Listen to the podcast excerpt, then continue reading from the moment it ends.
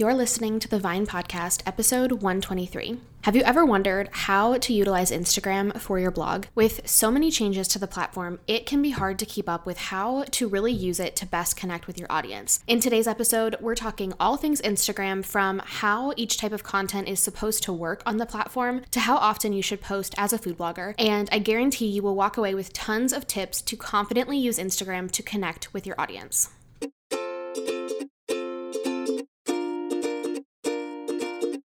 Hey friend, I'm Madison Wetherill, a web designer and branding strategist for food bloggers and your host for the Vine podcast. This show is all about supporting you as a food blogger as you grow your business. I'll share tips for designing your business and your website with intention so that you can build a blog that fits into your life, not consumes it. You'll hear tips for connecting with your audience, growing your blog, and tips for managing and designing your website, all in short, easy to consume, and actionable episodes. If you're ready to think differently about the strategies and tactics that you need to grow your food blog, you are in the right place. I'm so excited that you're here, friend. Let's get started. Hey, food bloggers. Today's episode is a super fun one because it is a rare interview with another industry expert. Now, I don't do a lot of interviews on the show because I really want to make sure that this podcast is a space to host conversations that are unique and truly serve you as a food blogger. And as a way of being completely transparent, interview episodes are a lot harder for me to schedule in my life and also for us to produce as a team. And so when we schedule someone to be on the podcast, we do not take it lightly. And we really want to make sure that it is somebody who is really going to bring a huge level of value to you as a listener. Today's podcast guest is an Instagram expert and a food photography expert that I connected with during the most recent Food Blogger Summit. Kimberly Espinel is an award winning food photographer, best selling author, educator, and creative business mentor. She runs a thriving food photography business and has created content for many beautiful brands, including Sony, KitchenAid, and more. In her podcast, Eat, Capture, Share, Kimberly focuses on empowering food bloggers, food photographers, and food content creators to develop their skills, find their unique style, grow their audience online, and build the creative business of their dreams. Kimberly does not hold back on sharing all the things that you need to know to use Instagram as a food blogger in this episode. And while we do talk about some things that are time sensitive or trending, this definitely isn't an episode that is going to be out of date over time, as she really shares a holistic approach to using Instagram and how you can really use it to connect with your audience in a meaningful way. So I know you are going to walk away with so many tips from this episode and hopefully a little bit more excitement to use the platform as a creator. I know listening to her tips got me just so excited to be able to use Instagram with a fresh set of eyes and a fresh set of tips. So let's go ahead and jump to the interview. Hey, Kimberly, welcome to the Vine podcast. I'm super excited to have you here today. And I would love for you to just get us started by telling us a little bit about your story and your business. Madison, thank you so much for agreeing to have me on the podcast. I'm really, really excited to share a little bit more about Instagram and what have you with your listeners. But my name is Kimberly Espinel. I'm a food photographer, I'm a food photography teacher, I'm a podcaster too. My podcast is called Eat, Capture, Share. It's a podcast for food photographers and food bloggers. And I'm the author of the Amazon bestselling book, Creative Food Photography, and a creative business mentor for food photographers and food bloggers. I live in London with my son and husband, and um, yeah, that's that's me in a nutshell. That's awesome. And I know from our previous conversations, you have been in this food blogging world for a while. So you totally get what it's like these days versus, you know, what it used to be like as a food blogger. So I would love to start us with just why do you think a food blogger should invest time into Instagram in this year of 2022 when things can be a little bit, you know, erratic in terms of mm. like virality and algorithm changes and all the things. So, can you just share with us why you think it's still a worthy investment of our time? Yeah, of course. So, I'd love to start, if I may, just by stressing that I don't feel that Instagram should be where you put most of your energy. Like, if you have limited time, putting that into your blog would always be my recommended first port of call, so to say. Like if you don't have enough time, then, you know, really go all in on the blog because that's your space and it's not dependent on algorithm changes and what have you. If you've got a blog and you want to add something onto that, then I definitely would say Instagram is the one. I think what I love about it and what sets it apart from, say, Pinterest or I dare say even Facebook is there it's really uh, the, the queen of all social media platforms. And it is that because it really allows us to connect so deeply with our audience. And there are lots of different ways that that's possible. So, one is just through the comment section. You know, when you post something, whatever it is, people can comment right there and then and you can respond and really have a dialogue with them. And a lot of times that's missing, you know, on the blog or it's not quite the same, you know, like I, I love that that closeness.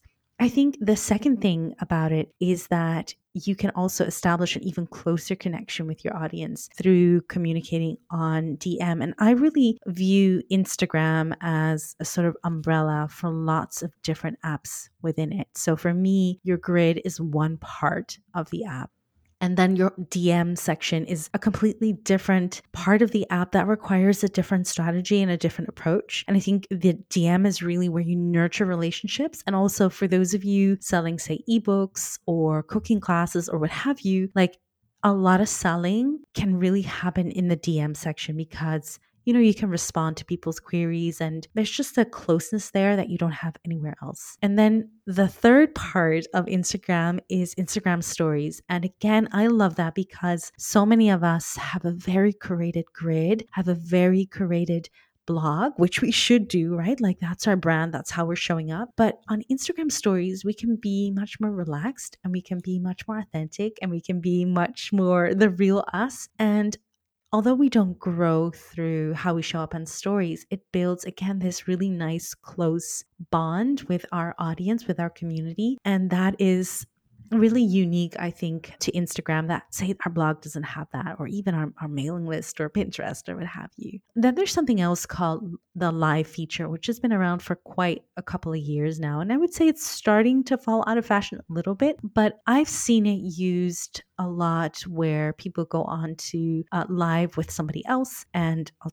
I'm happy to talk a little bit more about that, but that's a great way to grow your audience. But really, I say, if I have to kind of boil it down, it's just a great platform to get creative and to show all the different facets of you, what you do, who you are, and how you serve your community. That's like, there's no other app quite like it. Yeah. And I love that you broke down sort of all the different parts because I think that is something that is very different about Instagram versus a lot of other platforms or even just your blog itself. There are so many different features. So you had kind of mentioned, you know, DMs are great for selling and nurturing. Stories are really great for showing up in an authentic and relaxed way. The live feature is maybe great for kind of collaborations and mm-hmm. cross promotion between other people. What would you say is the like the function of the grid and is there I guess is the grid still relevant these days? Absolutely. Because it's really the first thing people see when they when they encounter us. Like they might find us in the explore or but then hopefully what really what you want is them to come to our grid because that's where they press the follow button and that's where they decide to become part of our community. So it is really important. I think what has changed is like say 2 years ago, 3 years ago, the grid really needed to look super curated and you know picture perfect and i think we are definitely moving away from it but it still matters like you're still signaling who you are what you stand for what you offer. I love the grid also because you know it has the bio section at the very top and you can always direct people there to your blog to an opt-in that kind of thing so that they connect with you even beyond instagram so the grid still absolutely completely totally matters yeah, and thanks for explaining that because I think some people get frustrated with and I know we've we've experienced this even with our own account. It's, you know, your content that you share on the grid, it it's like it's crickets. There's just not a lot of engagement a lot of the time. And so it's important to remember sort of what the ultimate need to have that you know what what that is ultimately for more so than you know just feeling like well i just won't post there so i love that you shared that that's kind of the the hub almost and that's where people Absolutely. are going to make it's really similar to how i describe a blog's homepage in that it's mm. like kind of that first glance like if you get to the person's instagram profile you are kind of trying to figure out like what is this profile all about what can i expect and so thinking of it in that way and you know it might not need to be perfectly picture perfect and curated like you said but curating it in a way where it is thoughtful what you're showing and how you are you know kind of presenting your brand in Absolutely. that space. I think there's two more points to that, if I may. So, the f- very first thing is, you know, there are literally billions of people on Instagram. And so it's very, very rare that somebody sees a post and decides to follow you immediately. Like that very rarely happens because there's so much choice. There's so many people they can follow. And unless, you know, you knocked it out of the park with this one reel or whatever, people aren't going to press the follow button willy nilly. What they are going to do is they're going to go through a number of your grid posts to see if the content they liked through which they found you is connected to the other content that you share. And if they scroll through a couple of your posts and they're like, oh my God, yeah, actually, I need this in my life, they're going to press the follow button. So it really does matter. That's point number one. Point number two, what I have noticed, and this always gives me so much hope, is that posts that don't get necessarily a lot of likes, a lot of comments, a lot of engagement. Often those are the posts that lead to inquiries. Like I'm also working as a food photographer, so not just as a food blogger from brands or from prospective food photography clients, you know, so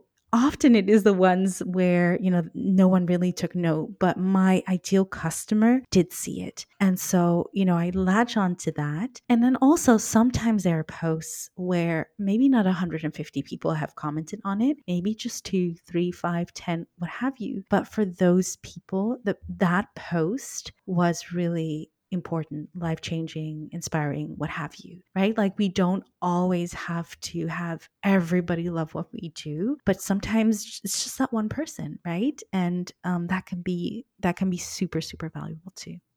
That is so important to remember because it is like you said, there's billions of people. And if you are trying to find and attract billions of people to your Instagram account, you are probably first of all not going to be very successful at that goal but you're also not going to make that impact. So i love love that. So let's dive into some ways to grow your audience because i think it's really interesting that you said you know people aren't going to follow you the first time maybe they like discover your profile. But i guess on the flip side of that how do we make it more enticing for people to see our content? How do we grow that audience in sort of an organic way yeah. So I think there's two elements to that. One is you want more people to press the follow button and you want fewer people to unfollow you, right? Because once that happens, that's when you see real growth. Because it's very normal for you to post something and for people to unfollow you. You just want the follow to be higher than the unfollow. And so both those things require slightly different strategies, so to say. So if you'd like to grow, you know, there's no there's no two ways about it. Reels are definitely like the number one growth strategy right now on Instagram. So I think if growth is at the forefront of your mind, then a really solid Reels strategy is a must. Now, what I will say is that not every single post you do has to be a reel. And I think you can still grow with photos, and especially if those photos are accompanied by really engaging heartfelt or entertaining or what have you captions, like they can still go viral. They can still be super powerful, attracting the right clients, customers, and followers towards you. But Reels has to be part of your strategy. I would say to minimize your unfollows is to really show up and connect and offer value in stories. Because stories is really less about getting new people in because a lot of the times only like 1 or 2% of non-followers even see your stories so you really you know you're really speaking to your people there and so that's when you can show up and build that connection because people are much more likely to unfollow you if they don't feel a connection with you, you know, if they're invested in you, in your story, if they feel that you're offering them something that they really need in their life, they're going to stick around. And that's really when you see the growth. So, if I had to put it kind of in a nutshell, those are the two things that I think are really, really important to focus on. I would also say, and this is something I have noticed people really underutilize, is carousel posts. So they can be super powerful because essentially to go through all the slides in your carousel, you have to spend more time, you know, on or, the customer has to spend more time on your profile or on your photo versus just a heart and moving on, right? And that's really what Instagram wants to see. They want to see you stay longer and engage longer with a post. So that's the great thing about carousels. Like people just scrolling through those different slides are going to be around for longer. And, you know, I think if you really lean into the pain point of your audience or the thing that they need or the questions that they ask. Carousels are great ways to kind of break down some of the questions they have, the information you want to share around that versus a really long, kind of detailed, in depth caption, which a lot of people probably aren't going to read, but the carousel makes it much more digestible. And so that's another really, really powerful way to grow. And then the last one that I wanted to flag is the lives, which I mentioned before. I think what I love now is that you can go live with more than one person. And ideally, if that person is in your niche and has a similar sort of audience, it's a great way to step in front of new people who will hopefully like you, trust you, and follow you. So that's another, you know, if you if you've got the the guts and the stomach for it, then I definitely recommend going live every once in a while.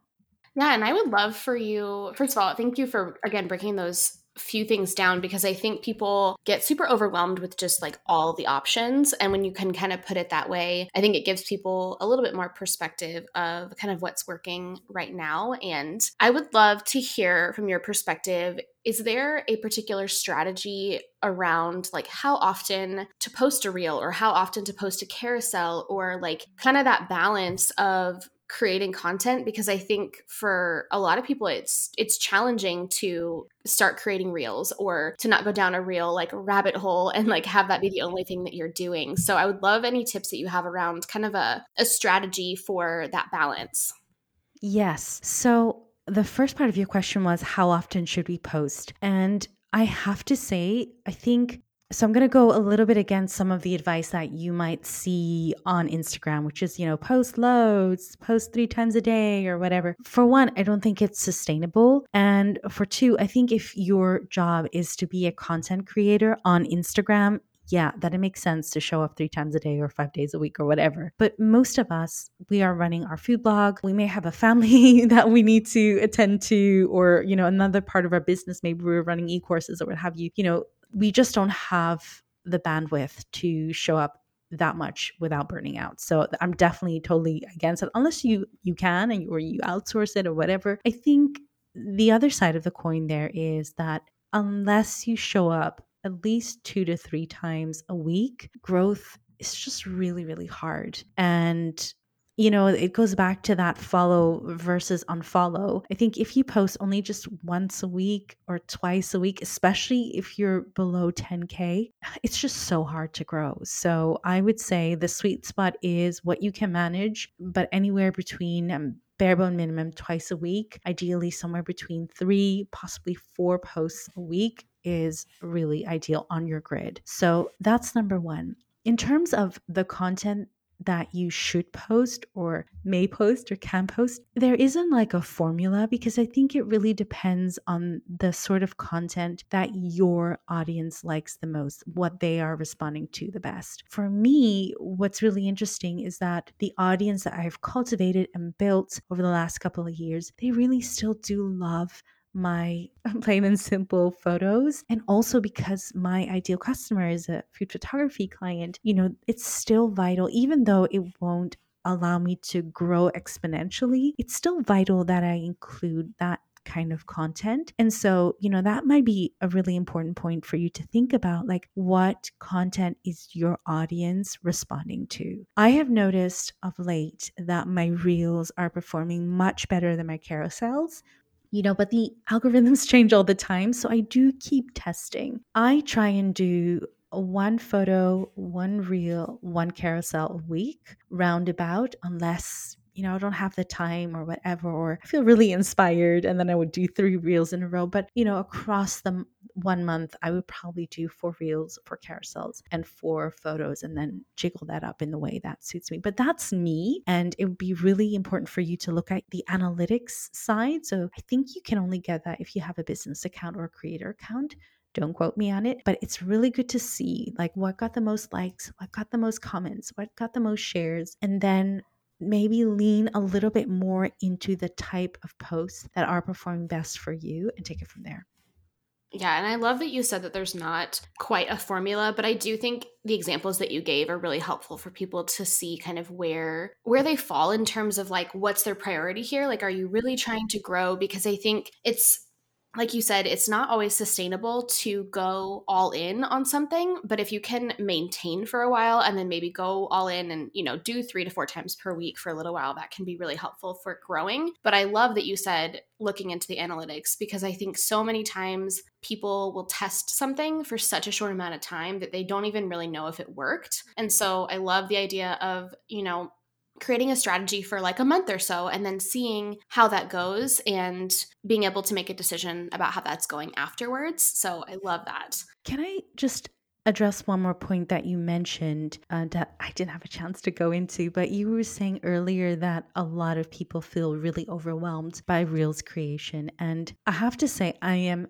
absolutely completely no videographer. So if you check out my Instagram, you'll see my reels are nothing to write home about. But at the same time, what I have noticed is that a lot of the times the reels that are really, really short, 15 seconds or less, really, really simple, either doing a song that's trending or a sound that's trending, a reel that takes me maybe five minutes to put together, those do really well, you know? So I, I don't think we all have to do these amazing recipe reels that take like five days to produce. And, you know, again, that's not sustainable. I think if you do one of those once or twice a month or whatever you can manage, and then, you know, sprinkle in some of those quick and easy reels, it really is doable.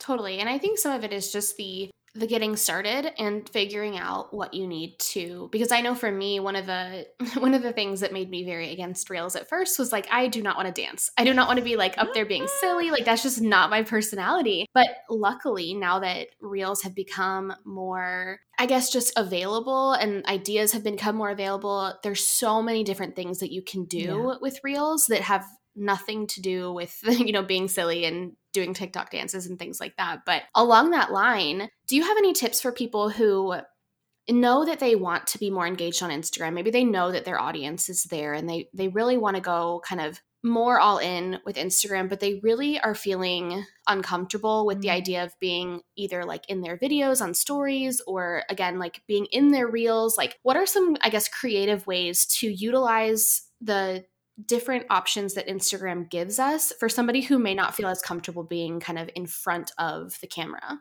So I would say I don't think it's that important to be in front of the camera on Reels, but I do think that there's something really magical about stepping in front of the camera on stories. Like there's, I don't know, there's like a connection there that is like no other part of the app. And I'd love to invite anyone listening who's shy about it to give it a go. And you'll be amazed like how people love it and how encouraging and supportive and amazing they are. So i'd love to start actually by answering that. But one of the features that i have found works a treat both with my clients and for myself is the question box on stories. It is so so powerful. And I mean, if you have a really engaged following, a question like ask me anything, you know, is great. But if not, or if you have kind of struggled, then being really specific. So maybe ask me a question about, you know, gluten free baking. Or for me, it's a lot of the times around the business side of being a food photographer, food blogger. I usually do, you know, kind of business Thursdays where I answer any creative business questions, for example. So, you know, having a specific theme on a specific day around your questions, I find people are super engaged um, with that. So, that is definitely one way. You don't have to show your face, you can just write text and, um, you know, people love that. I also think another thing that's really powerful is showing behind the scenes. You don't actually have to be in it. In fact, a lot of the times I'm not because I'm holding my my phone, right? And the camera is pointing away from me, just showing what, what I'm cooking or what I'm photographing or what have you. And people love a behind the scenes. And sometimes, if the behind the scenes is really popular or something I've taught or done on stories is really popular, I just package that up as a reel and I post it on my grid. And that does really well too. So, yeah, those are the, the two things I can think of that always, always hit the mark.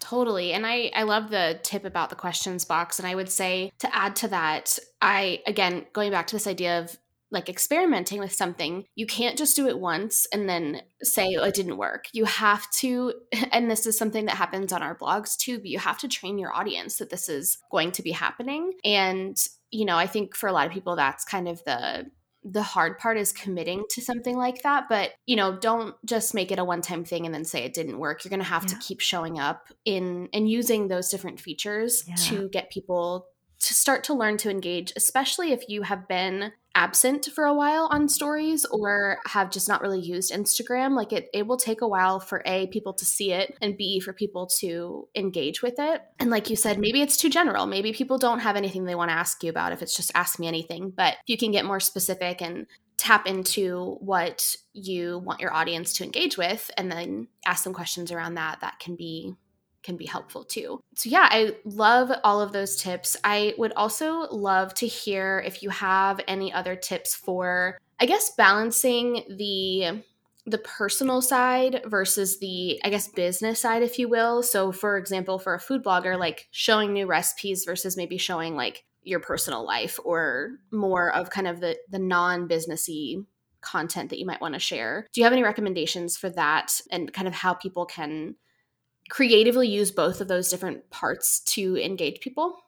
Yeah, I would say it's a very personal choice, and the best balance is to do what feels right to you. So, if you are super private person and the thought of stepping in front of a camera or sharing anything beyond your recipes just really doesn't feel right, then, you know, listen to your gut, go with that, and just show what you want to show and that what you enjoy sharing, right? I think I have very set boundaries around what part of my personal life I share and what not. So, for example, I've never shared my husband or son, or I never share when we go on holiday or time with my family. Like, that is my kind of sacred personal space. But I also often think it's not that interesting except for me, right? But I do share a lot of the behind the scenes of my work and also what it means for me personally because what we do is really hard, you know? I think we give so much of ourselves and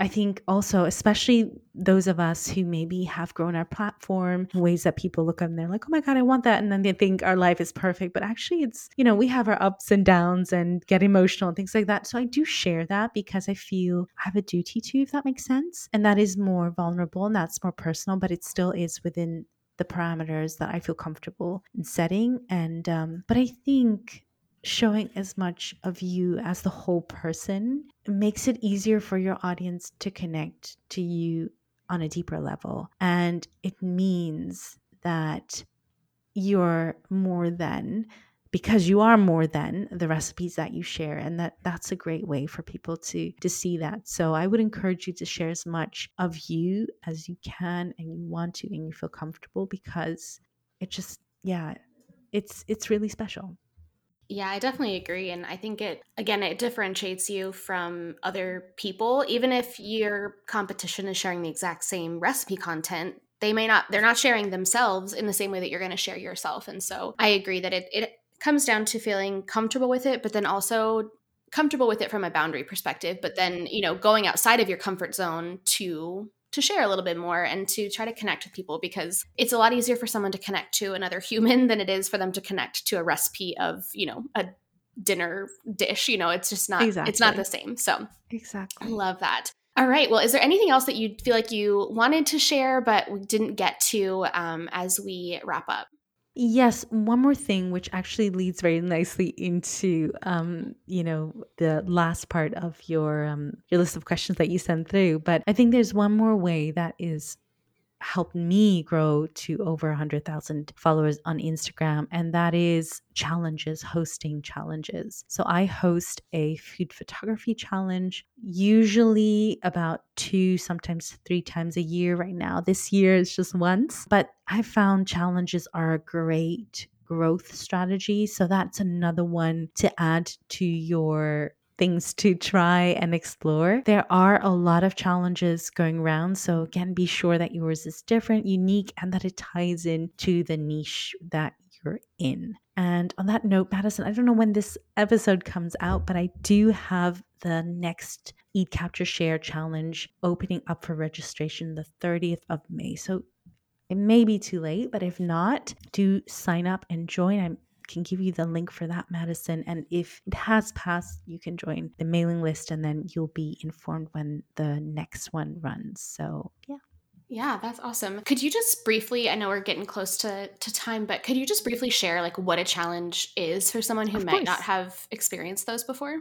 Yes. So I'm going to use something within the food space. So, not like a food photography one, because that's a little bit different. But a lot of the times, especially at the start of the year, for example, you might see a smoothie challenge or something like that. So, there's different ways that you can run a challenge. I run mine that you need to sign up to my mailing list to receive the prompts and, you know, to be part of the challenge. Some people don't do that. You just get the prompts like they posted on their Instagram. Usually they save it as a highlight and anyone can participate. But um, I like it as a mailing list sign up because it means I get to, you know, build a, a closer connection with anyone who participates. It does mean that fewer people will sign up versus if you open it up to everyone on Instagram, right? So there's a drawback and a plus. And then basically you set a challenge either every single day for a week or three challenges in a week or whatever you like around a specific theme. So if it's a smoothie challenge, what you would then do is post maybe the recipe and everybody makes it to get healthy or whatever, or, you know, start the year right. Or, you know, and that's a great way to share your recipe skills and to get people excited and healthy and that kind of thing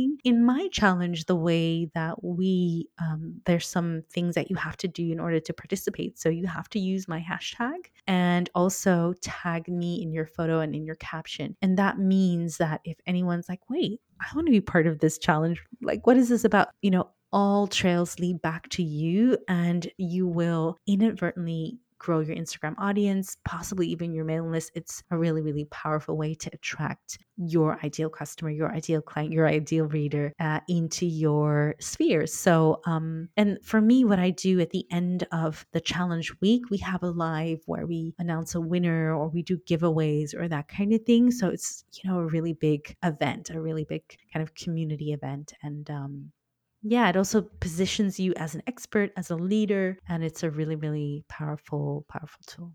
That's awesome. And I think that can be such a great way for food bloggers to step out and, you know, show themselves as an expert in a certain topic and to really grow that authority, but also to really make those connections that I know a lot of us miss from kind of the old days of blogging. So that's a great way to engage your audience. So I would love for you to just share how people can stay connected with you apart from, you know, I know that you have a challenge coming up and then anything else that you would like them to know. Yes, so if you would like to hear more about Instagram or the business side of being a food blogger or food photographer, do check out my podcast called Eat Capture Share. I'm on, you know, all the places. My food blog is called The Little Plantation. You can head there for recipes and creative business tips and food photography tips. And I'm The Little Plantation on Instagram and um, yeah, would love to connect with you in all those places. Awesome. Well, thank you so much for your time, Kimberly. And I know people are going to walk away with a really great strategy for how they can just spend a little bit more intentional time on Instagram to hopefully, you know, grow that platform and connect people back to their blog. So thank you so much. Thanks for having me. Thank you so much for listening to today's episode. If you enjoyed it, I would love for you to screenshot it and share it with a friend. You can tag me on Instagram stories at Grace and Vine. For the show notes for this episode, head to thevinepodcast.com. Talk soon.